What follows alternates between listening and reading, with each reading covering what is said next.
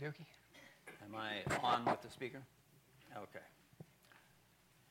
Blake is um, one of the beloved young men that I have the privilege of mentoring, uh, have had for the last two and a half years or so with him. And today we're going to do something a little bit different. Uh, we call it an intergenerational team teaching because uh, there's different generations. I'm 74 and he is 22. But uh, there's more to it than that. It's also a first person narrative type of message based on Paul's last written letter, 2 Timothy, written about 66 to 67 AD. And he wrote it from prison in Rome, knowing that he was going to be executed by beheading in the near future. And so in this letter, he asked Timothy to come to him as soon as possible. And we see that in the, um, let's see, in 2 Timothy 4, verses 6, 9, and 13. Um, this makes it clear that Paul was expecting that Timothy would get there, even though we do not have anything in Scripture or history to confirm that he did get there. Yeah, uh, as Don said, so although neither, the, neither Scripture nor history tell us whether or not Timothy actually made it there uh, before Paul was beheaded, for what we're doing, we're going to assume that Timothy did make it there. Uh, and so, as Don said, we're going to be doing like a first person narrative style. So, uh, I'm going to be acting as though I'm Timothy, and Don will be acting as though he is Paul. Um, and this is going to be what we envision may have been uh, what they would, wanted, would have wanted to discuss for their very last conversation together on the earth. Um, so, Timothy, to make this journey, would have just traveled uh, 1,200 miles, uh, mostly on foot, to get from Ephesus over to Rome. Uh, so, this was no small uh, journey for him to take to visit Paul. Um, and as Don said, he's known me for the last two and a half years, and so we've developed a very deep and intimate and personal father son kind of relationship uh, that we see clearly that Paul and Timothy had. Uh, and so we're just excited to be able to uh, show the parallels between what we see in Paul and Timothy and what we ourselves experience um, just in our, um, in our own personal relationship. So we are going to face each other take a few steps apart, and then when we turn around, we're going to enter into our new personas as Paul and Timothy. So we got to turn back, back first. Yep, yep. Then,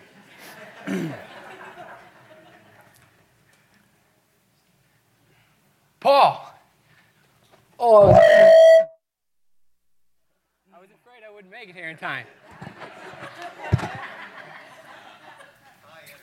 I was afraid that you wouldn't get here either in time but it is so good to see you. Uh, I know we would love to hug and just be reminded of how close we are, but on the other hand, we don't want to cling too tightly to what we know is just temporary for both of us. In the not too distant future, we're going to be in a place where we will never be separated again with Jesus. Amen. And I know we don't have much time here, and I have a lot of things that I want to discuss with you.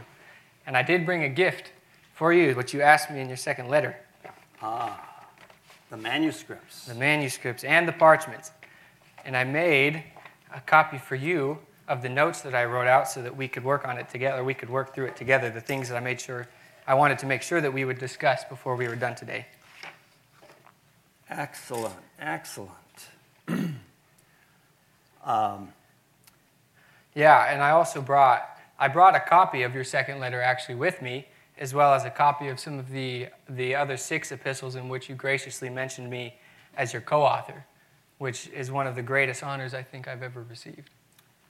Well, it's an honor that you so well deserve. Uh, as I expressed in writing to the Philippian church some time ago, no one else has served me in the gospel quite like you. I've had other wonderful yoke fellows, but you have been like a father, I mean, like a son to a father, in the way that you have served with me in the gospel. And I expressed that in writing to the Philippians in Philippians 2:22. And that really meant a lot to me to be able to say that about you. Amen. Thank you, Paul. But we do have little time, and there's a lot of things I would like to discuss with you, especially from your second letter to me. Uh, where would you like to start with that? I know that you always have questions. I always have questions for you, Paul, about anything that you say or write. And the passage I wanted to start with is 2 Timothy 3 1 through 7. You said something there that really grabbed my attention. You said, But understand this, that in the last days there will come times of difficulty, for people will be lovers of self, lovers of money, proud, heart, proud, arrogant, abusive, disobedient to their parents, ungrateful, unholy, heartless, unappeasable, slanderous, without self control, brutal, not loving good, treacherous, reckless, swollen with conceit lovers of pleasure rather than lovers of God, having the appearance of godliness but denying its power. Avoid such people. For among them are those who creep into households and capture weak women, burdened with sins and led astray by various passions. They're always learning and never able to arrive at the knowledge of the truth. Paul, are you referring here to believers who call themselves believers in fellowship with the body of Christ? Or are you referring to unbelievers? Both, unfortunately. There will be many people in our fellowships who will show many of these characteristics that I list here. And one of those characteristics is loving pleasure rather than loving God. And that has just been growing. We, we have believers, professing believers, right here in Rome who would rather go to the Colosseum and watch gladiators kill each other than to spend that time in fellowship with the saints in Bible study and prayer. Yeah, I know. I've seen the same thing in Ephesus. And it grieves my heart every single time I see it because they're in terrible spiritual danger and they don't even realize it. And they're missing out on the power that Jesus came to give us. But you did describe them well in Titus 1:16. You said they profess to know God, but they deny him by their works. But, Paul, what is it that makes people act so hypocritically, especially believers? What leads to somebody having a knowledge of the truth but denying its, or never able to come to a knowledge of the truth, or having a form of godliness but denying its power? Well, it's an excellent question, Timothy, and it's one that we need to spend a lot of time thinking about prayerfully. But let's start by looking again at that last, uh, at that first passage we looked at from my last letter to you in 2 Timothy 3 1 through 7.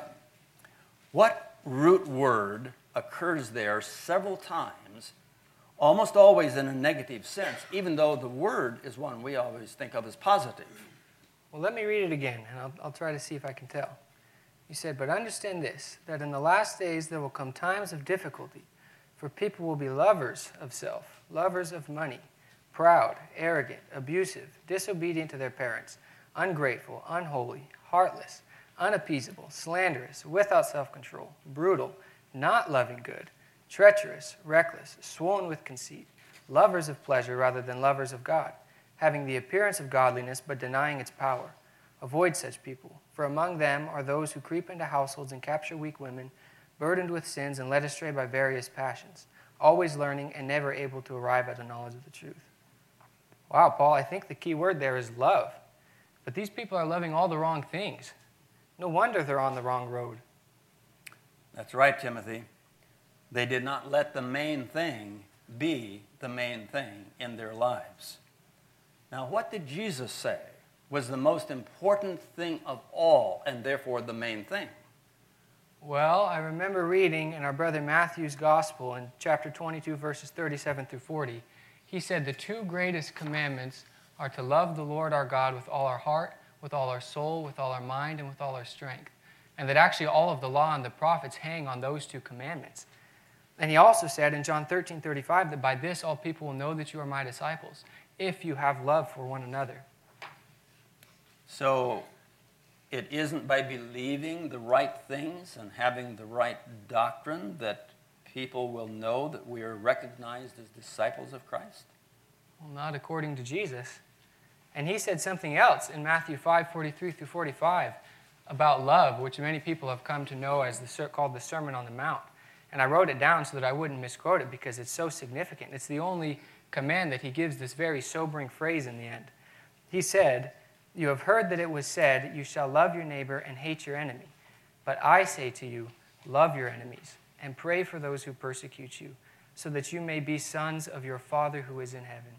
For he makes his sun rise on the evil and on the good, and sends rain on the just and on the unjust. Paul, doesn't that seem really serious? It seems very serious to me. There were many commands that Jesus gave in that Sermon on the Mount. I've never counted them, but I'd guess there's at least 50. But that's the only one to which he attached this sober warning. Hmm. The only one that you may be sons of your Father who is in heaven. Hmm. That really makes it important. See, it's, it's natural for people to love their family and friends. It's true. Even unbelievers do that. but it is not natural to love our enemies. And this is why it is so significant that disciples of Christ are called to love everyone Amen. Their friends, their neighbors, their enemies. There are no exceptions. Amen. But what Jesus said, does that remind you of something I recently wrote to you about love? Yeah, actually, it does. I, I remember from your first letter to me in 1 Timothy 1 5, you said that the aim of our charge or the goal of our teaching is love that comes from a pure heart and a good conscience and a sincere faith. And when I read that in the light of Jesus' teaching, I see, I realize even more how love really is the main thing that God is after in all of his teaching towards us. And it's the kind of love that has those three basic characteristics love that comes from a pure heart, one that is wholly dedicated to God, one that comes from a good conscience, that's not defiled by violating it, and one that comes from a sincere faith, one that totally trusts the Lord in everything that He says and does. You're so right. But there's still more to love being the main thing.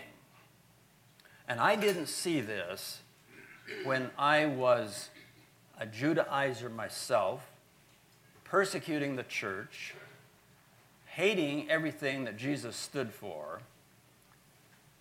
I didn't see it because as a Judaizer under the old covenant of law, we were focused on rules and regulations. Mm. That's what the old covenant focuses on rules and regulations. Mm. But the new covenant of grace and love focuses on relationships. Amen. Relationships of love. And that just makes the contrast so great between the old covenant of law and the new covenant of grace. The Judaizers in the church today would have us return to being concerned about rules and regulations. But the Jesusizers, that's us, and I think I just coined a new word. the Jesusizers want us to be concerned about relationships of love. Amen. As important as the Word of God is, it is only a means to an end. And that end is a loving relationship of some kind, no matter what the Word is talking about. Amen. I see what you're talking about. That contrast between the focus on regulations in the old covenant of law and the focus on relationships under the new covenant of love and grace, that really makes a lot of sense to me. But at the same time, Paul, is love all that is needed to avoid becoming a person who has an appearance of godliness while denying its power, or to be always learning and never able to arrive at a knowledge of the truth? I think the answer is both yes and no. Yes, if one loves God with his entire being, so that he wants to know God's will, he wants to seek God in everything, because if that is where a person is at in his heart, then God is going to show him whatever he needs to see to do what God wants him to do. But the answer would be no if a person is thinking of love for God as primarily feelings. Oh, I have these great feelings of love for God. and yet it does not compel me to obey him.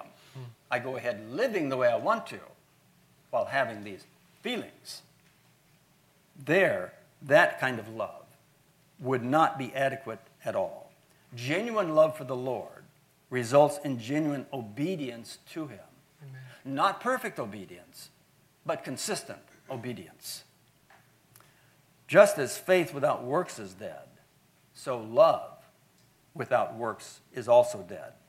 That's why I wrote to the Galatian believers in Galatians 5 6 that neither, because they wanted to go back under the law. So I wrote that neither circumcision nor uncircumcision matters at all. The only thing that matters is faith working through love. Amen. So, how would faith work through love to keep one from going down the path of this dangerous deception we've been discussing? Let's see if we can list some important factors in avoiding that deception and how each one relates to love. Yeah, well, I, I would think first that a person needs to know what love is from God's perspective. Uh, because if we have an idea of the world's love in our head, then we're going to be totally off even if we try to love people. And I think the only way that we can really come to know that what that love is from God's perspective is through his word and more specifically through the gospel of Jesus where we see his love. And a person needs to commit himself to learning the word of God and then to take what he learns and to apply it into his daily life so that he can avoid having a guilty conscience by not doing what he's been learning. Amen. And I believe that that practical application of the word of God in our life to live out that love for the glory of God I believe that's what you refer to as sound doctrine in your epistle, both to me and to our brother Titus. Yes, that is true. And the three key things you mentioned are the Word of God, conscience, and sound doctrine. Although there are many things that could be listed here, these three are crucial in order to live a life of faith and love. So let's examine each of them, beginning with the Word of God. For if a person loves God, he will want to know God's Word. He will want to know God's will. He'll want to learn about this person he loves. Amen. And as is true with relationships on this earth, there can be no healthy relationship with the Heavenly Father if we don't have some form of clear communication. And praise God he has chosen to speak to sinful people through his enduring word. Amen. Now, do you know of any particular passages from any letters that I've written to you that you'd like to discuss concerning the word of God? Yeah, actually, this is what I believe is one of the most powerful things I've ever read about the word of God. Uh, it's what you wrote in 2 Timothy 3:16 through 17. You said all scripture is breathed out by God and is profitable for teaching for reproof, for correction, and for training in righteousness, that the man of God may be complete, equipped for every good work. Paul, it seems like a person, I've actually met people who are true men of God, even though they have maybe a relatively little knowledge of the Word of God. And yet at the same time, I've met people that have a vast knowledge of the Word of God, and I wouldn't consider them to be men of God at all. That is unfortunately true. Yes, the Word of God is like a map to show us the way, but only if we faithfully obey what it says. Amen. Just imagine someone who gets a map. He, he's, he wants to go someplace. He talks about going there all the time. So he gets maps. And day after day after day, he studies these maps. But he never goes. He never gets on any road that can lead him where the map shows he needs to go. Sounds like a waste of time. It would be a waste of time. In fact, it'd be worse if he's somehow under the deception that he's making progress while doing nothing but reading a map.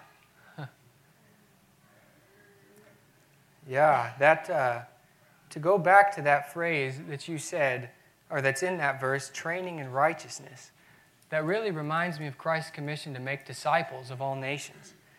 He said in Matthew 28 19 through 20 that we ought to go into all the world and make disciples of all the nations, baptizing them in the name of the Father and of the Son and of the Holy Spirit, and then teaching them or training them to obey everything that he had commanded us and that he would be with us always. So, according to Jesus, discipleship starts with baptism by being obedient to Jesus in baptism, but then continues with the ongoing process of being trained to obey all of his teachings, kind of like the Word of God is supposed to train us in righteousness. Amen. And Jesus also said in John 8 31 through 32, He said, If you abide, and these are to people who believed in Him, these Jews believed in Him. They said, if, He said, If you abide in my word, you are truly my disciples, and you will know the truth, and the truth will set you free. So it's only by living in the Word of God and living out the Word of God that we can truly be His disciples. And it's only by faithful obedience to His Word which enables one to really know the truth that sets him free. Amen.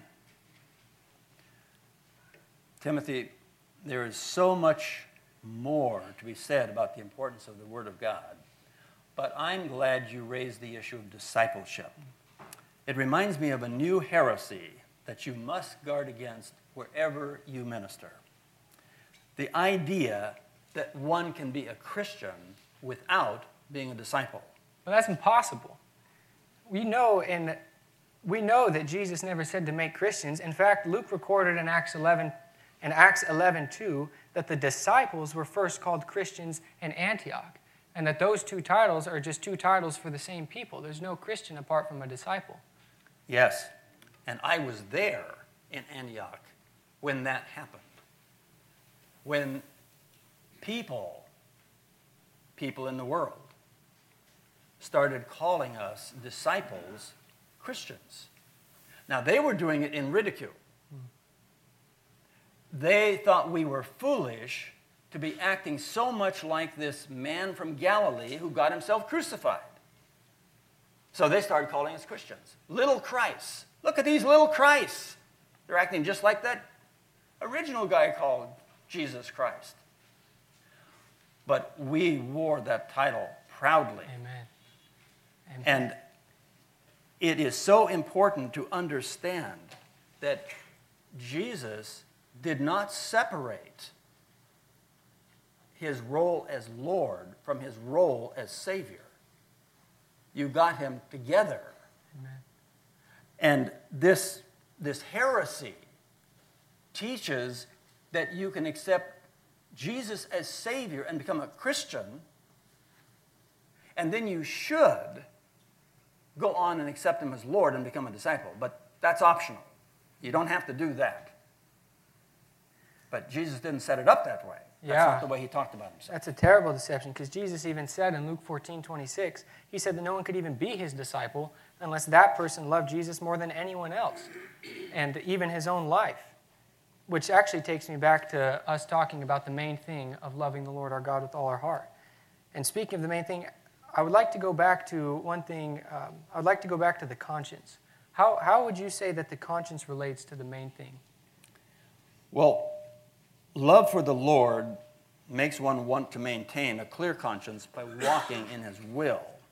In any healthy relationship between a father and son, the son desires to please his father. And if he knowingly disobeys his father, it results in a guilty conscience. And that will lead to one of two things either confession or cover up. He'll either confess to his father what he has done and seek to make it right and restore this broken relationship, or he'll try to cover it up, like Adam and Eve did in the garden. They tried to cover up. Um, when the Word of God reveals God's will for us, if we are at all sensitive to the Spirit, it's going to reveal all kinds of things that need to change. Amen. And if we're unwilling to make those changes, then we're going to violate our conscience because our conscience is saying, you need to make that change. Yeah. And we're saying, but I'm not going to. Yeah. And that is very, very serious. We, we need to repent, to change course, like a sailing ship. It's always being blown off course. Yeah. It has to constantly be correcting. Amen. We do too. That's the role of the conscience, to correct us. Amen. Yeah, and I, I could see that if we're not willing to obey God, then we'll probably have less and less desire to read His Word because every time we read it, it'll just convict us. And then if we're not willing to obey it, then we'll just set it aside and we'll just go further and further away from Him. Amen. That reminds me totally of Jonah. He tried to run away from the will of God. And of course, we know how that story ended. The Lord brought him back. But that, that same thing, I believe, will happen to the believer who's unwilling to obey. He will just simply get further and further away from God and His Word. And speaking of Jonah, that actually reminds me of a couple of things that you said about conscience in your letters to me. You wrote in 1 Timothy 1.19, uh, you referred to holding faith and a good conscience. And you said, by rejecting this, some have made shipwreck of their faith. And later, in 1 Timothy 4 1 through 2, you actually said that the Spirit expressly says that in the latter days some will depart from the faith, speaking lies and hypocrisy, and having their own conscience seared with a hot iron. Paul, I am beginning to see more and more that following a person's conscience is much more important than many people, even believers, make it out to be. Amen. But how can one best protect his conscience so that it remains sensitive to discerning right and wrong and never become seared like you described here? I think the most direct answer to that is a passage that I wrote to the Romans. Um, were you able to bring a copy of that letter as well? I was indeed. I think I know the passage that you're referring to, too. It is towards the end of your letter. It's in, I believe, Romans 14, 1 through 6. Let me, let me read it here. You said, As for the one who is weak in faith, welcome him, but not to quarrel over opinions. One person believes he made anything while the weak person eats only vegetables. Let not the one who eats despise the one who abstains, and let not the one who abstains pass judgment on the one who eats, for God has welcomed him. Who are you to pass judgment on the servant of another? It is before his own master that he stands or falls. Praise God. And he will be upheld, for the Lord is able to make him stand. One person esteems one day as better than another, while another esteems all days alike. Each one should be fully convinced in his own mind. The one who observes the day observes it in honor of the Lord. The one who eats, eats in honor of the Lord, since he gives thanks to God, while the one who abstains, abstains in honor of the Lord and gives thanks to God. Yes, one strong in faith, as every mature believer should be, may eat anything, even if it has been offered to idols in the marketplace, as you and I now can. But a person weak in faith eats only vegetables because he's afraid that if he gets meat, it might have been offered to an idol, and that would violate his weak conscience. Mm. A person strong in faith is able to esteem all days as sacred to the Lord Amen. under the new covenant of grace, while a person with weaker faith feels compelled to esteem certain days as better spiritually than others, sacred rather than secular, yeah. as under the old covenant. Yeah. But each is to live according to his faith, without despising or judging those who differ on such matters. Now, Timothy, how did I end that passage? Do you see anything unusual about what I wrote concerning faith? Let me read it. Uh, I'll read here the last two verses Romans 14, 22 through 23. You said, The faith that you have, keep between yourself and God. Blessed is the one who has no reason to pass judgment on himself for what he approves. But whoever has doubts is condemned if he eats, because the eating is not from faith. For whatever does not proceed from faith is sin. Yeah, Paul, that faith that you are talking about keeping between ourselves and God can't be the faith that we have in our Lord Jesus because we are commanded to share that faith wherever we go. It seems to me that you are using that word faith in a way that I don't recall you using in any of your other writings. You're right. This whole passage to the Romans was about the conscience, even though I never used the word conscience in the entire passage. When it says faith, it means faith that something is right for one to do in that situation. And if a person does not have faith that something is right for them to do, then their conscience is going to let them know no, no, no, don't do this. Uh. And so you can pretty well substitute the word conscience for faith throughout that passage because mm. that is the subject matter of, the, of that whole passage. Yeah, okay, I, I understand that, but isn't it possible to follow one's conscience and yet still sin? In fact, I actually remember reading. Uh, in Acts 23 1, you actually were able to say, after the life that you had lived before Christ, you were able to say, Brothers, I have lived my life before God in all good conscience up until this day. How were you able to say that? Well, you're right again, my son. The conscience is one of the many paradoxes of Scripture. Uh, a paradox is something that seemingly is contradictory, but isn't really if we correctly understand it. And the paradox of the conscience is this if you follow your conscience, you might be wrong. But if you don't follow it, you're always wrong.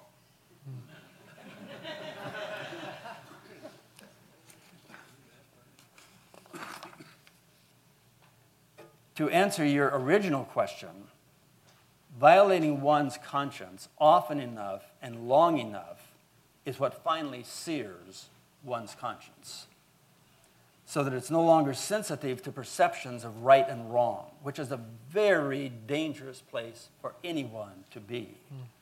And that has led to many making a shipwreck of their faith. Mm. And that includes Demas.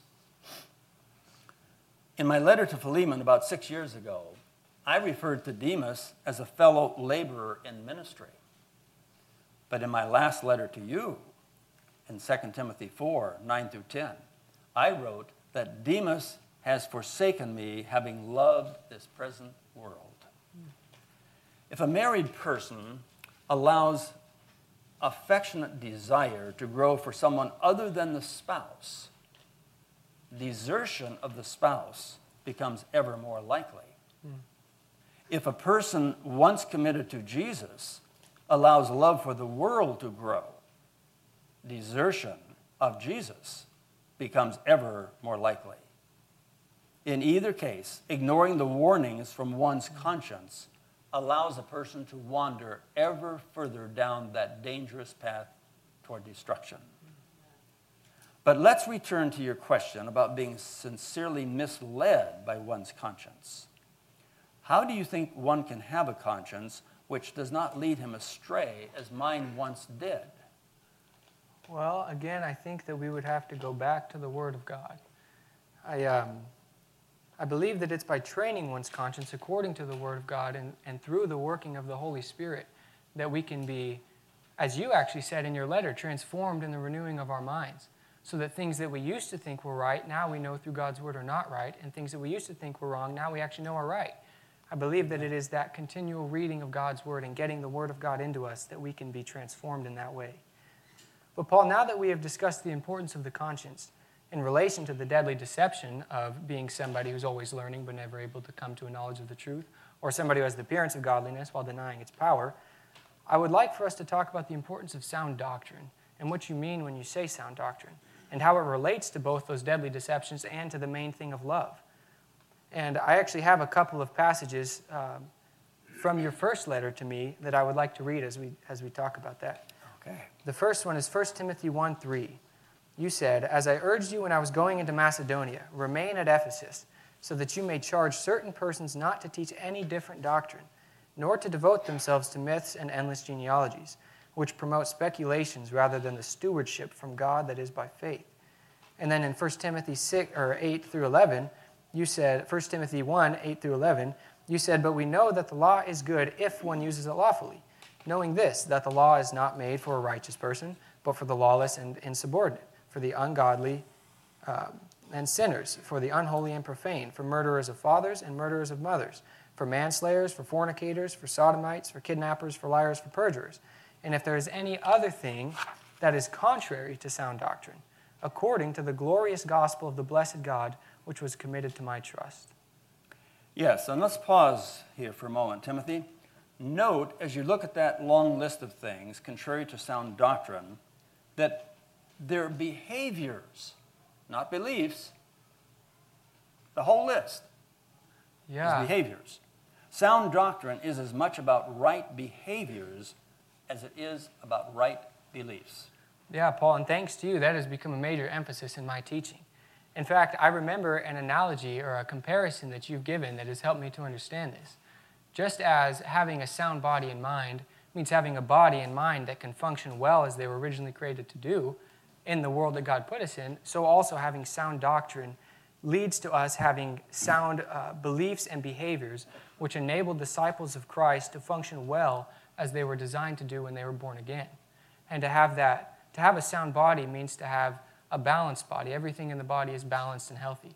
So I also believe that sound doctrine is to have balanced doctrine that is, that is balancing right beliefs with right behavior and practice. Amen. and I'm glad you remember that comparison.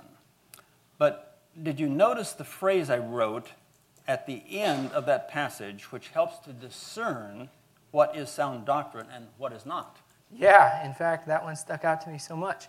You said that you wrote that sound doctrine is anything that is not in accordance with the gospel of Jesus Christ. And that stuck out to me so much because the, the example that Jesus gave us was laying down his life for his enemies and dying for the very people that were shouting out for him to be crucified. I believe that that, that example of unconditional love, denial of himself, and trusting in God is the pattern of, of sound doctrine that we should follow. And if any of our teaching doesn't lead to those things, if anybody teaches something that results in not loving our enemies, or teaches something that, that leads us to be self indulgent, or teaches anything that would make us trust in something besides our Lord, I believe all of that wouldn't be sound doctrine, even if the, the teaching about God may seem right. If it ultimately leads to those things, I think there's something that we need to check about it because it may not be sound. And on the cross, Jesus did not only pay for our sins that we would be forgiven, but he also modeled for us how he expects us, his followers, to live. It's an extreme act of grace that none of us could have ever deserved. Yes, Timothy, that is so true. And it is important for us always to remember that all of this is by grace through faith, Amen. including the power of the Spirit to live out sound behavior, that this cannot be done in our own power. Amen. And that, that is actually one reason that I also brought a copy of the letter that you wrote to Titus, because you wrote something in there that ties the relationship between grace and sound doctrine together so well. Um, I want to read it. It's the, the second chapter of your letter to Titus. You said, But as for you, writing to Titus, teach what accords with sound doctrine. Older men are to be sober minded, dignified, self controlled, sound in faith, in love, and in steadfastness. Older women, likewise, are to be reverent in behavior, not slanderers or slaves to much wine. They are to teach what is good, and so train the young women to love their husbands and children, to be self controlled, pure, and working at home, kind and submissive to their own husbands, that the word of God may not be reviled. Likewise, urge the younger men to be self controlled. To be self controlled. Show yourself in all respects to be a model of good works, and in your teaching show integrity, dignity, and sound speech that cannot be condemned, so that an opponent may be put to shame, having nothing evil to say about us. Bondservants are to be submissive to their own masters in everything they are to be well pleasing, not argumentative, not pilfering, not, but showing all good faith, so that in everything they may adorn the doctrine of God our Savior. For the grace of God has appeared, bringing salvation for all people, training us to renounce ungodliness and worldly passions, and to live self controlled, upright, and godly lives in the present age, waiting for our blessed hope, the appearing of the glory of our great God and Savior, Jesus Christ, who gave himself for us to redeem us from all lawlessness, and to purify for himself a people for his own possession, who are zealous for good works. Declare these things, exhort and rebuke with all authority, let no one disregard you. Yes, that is what the Spirit led me to write about sound doctrine. And most of it is instructions on how disciples are to behave. Whether they are older men or women, younger men or women, or bondservants, Everything we do is to be done in such a way that all of our behavior makes the doctrine of God beautiful and attractive Amen. to those who are watching. Amen. But it also shows us that it is the grace of God which makes this possible. The first and better understood side of grace is that which forgives us. It forgives all of our sins and makes us able to come before a holy God. But the second and lesser understood side of grace is the grace of his power to transform us so that we don't stay the way we were. Amen. It's true that Jesus accepts us as we are, but he has no intention of allowing us to stay that way. Amen. He's in the life transforming business. Amen. Amen. Paul, and that's exactly what I've learned from you, and that is what I now proclaim. We can no more empower ourselves to live godly lives than we can forgive our own sins. It's all dependent on the grace of God. We have to rely on the power of the Spirit every day. I know that's why you wrote to me in 2 Timothy 2:1 to be strong in the grace that is in Christ Jesus. For it is only by the grace of Christ that can make it's only the grace of Christ that can make me strong. And I've learned that time and time again in my walk with the Lord. When I think I can do it on my own, I end up falling on my face and realizing I need to rely on the Lord's grace even more than I was before. And, and by the way, Paul, thank you for calling me your son and even your beloved son, which means so very much to me. You have truly been a real father to me, revealing to me more than anyone else what my heavenly father is like. And you, Timothy, are like a real son to me. Of all the people that I love and would love to see once more before I die, you are the one that I wanted to see most of all. And like our personal relationships with Jesus, our father son relationship with each other is a marvelous gift of God's grace to us, as is the Lord orchestrating things so that we could see each other again. Amen. Paul, it is still not easy for me to think of your death. Even though I know that you said in Philippians 1:21 that, that for you to live is Christ and to die is gain. But Paul, tell me again what grace means to you personally as you wait your execution.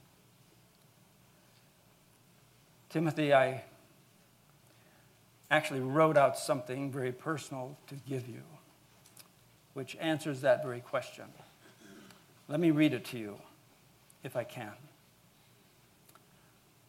From Paul to my beloved son Timothy. Grace means that God loves and forgives me, even though I once bitterly persecuted the church and helped kill disciples of Christ.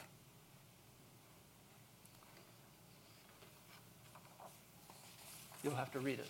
Read it out loud.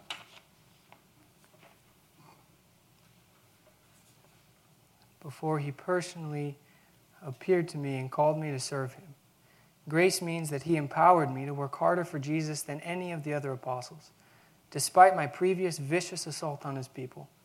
Grace means that I have had the privilege of being Christ's ambassador to both Jews and Gentiles and sharing in his sufferings. Grace means that I have been blessed to serve with many highly esteemed yokefellows in Christ, though none more highly esteemed in my eyes than you. Thank you, Paul. Grace means that I have run the race and fought the fight, and that there is now a crown of righteousness waiting for me in heaven, though not only for me, but for all who look forward to Christ's return. Grace means that I will die triumphant in the power of Christ and finally meet face to face with my beloved Lord and Savior. And grace means that I will joyfully wait until you join me in heaven after you have completed your own journey with Jesus, reunited, never to be separated again.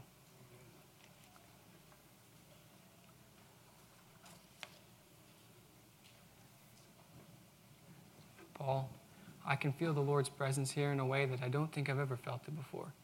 And it has created in me a deeper love for Him and a deeper love for you than I've never experienced before. And I truly believe that the Lord is pleased with the way that you have ended your race. And I truly believe that He smiles on the relationship that we've developed in Him. And now I'd like to pray for our very last time together while on this earth before we meet each other in eternity. Oh, gracious Father, we just thank you so much. God, we thank you for your grace in our life. God, we thank you that you have poured out your love on us and that you've made this kind of relationship possible. And now, Father, we pray, God, that in our life and in our death, that in everything that we do, your name would be glorified through Jesus Christ forever. Amen. Amen. That's just and now, speaking as myself,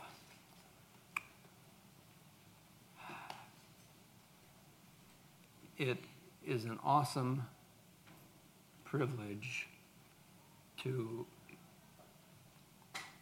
have Blake as my co minister, my yoke fellow in this ministry today or ministry any other time. I don't have to act out the feelings that I think that Paul would have had for his spiritual son, Timothy. Because what I imagine that he felt for Timothy is indistinguishable from what I feel for my spiritual son, Blake. I would like, if I could, to somehow enable every father son relationship, whether biological father son, adoptive, foster, spiritual father and son. I wish I could enable every one of them to experience the joy, the love, the ever deepening mutual trust, and the ever growing mutual edification where we build each other up in Christ that God has so blessed Blake and me with enjoying. And I'll let Blake have the last word. Amen. Yeah, it has truly been a blessing. I mean, there is, like, a lot of the emotions, as Don said, that we expressed in this have actually, through, as our relationship has deepened and we've been working on these, these messages together um, and growing, just as we're doing this, even just growing deeper and deeper in our fellowship with each other, uh, it has truly felt to me like I have been walking alongside Timothy and beginning to understand the love that he would have had for Paul and the love that Paul would have had for him. Uh, and it has brought about growth in me personally that I don't think is possible by any other means, except for a deep, intimate relationship like this one. Uh, and so I too just agree wholeheartedly with what Don just said that I desire and pray that this kind of relationship can be one that is, that is commonly found in the body of Christ. Of all places, this is, this is where we should find this kind of fellowship. So, having said that, may the Lord bless you all, and thank you for letting us teach.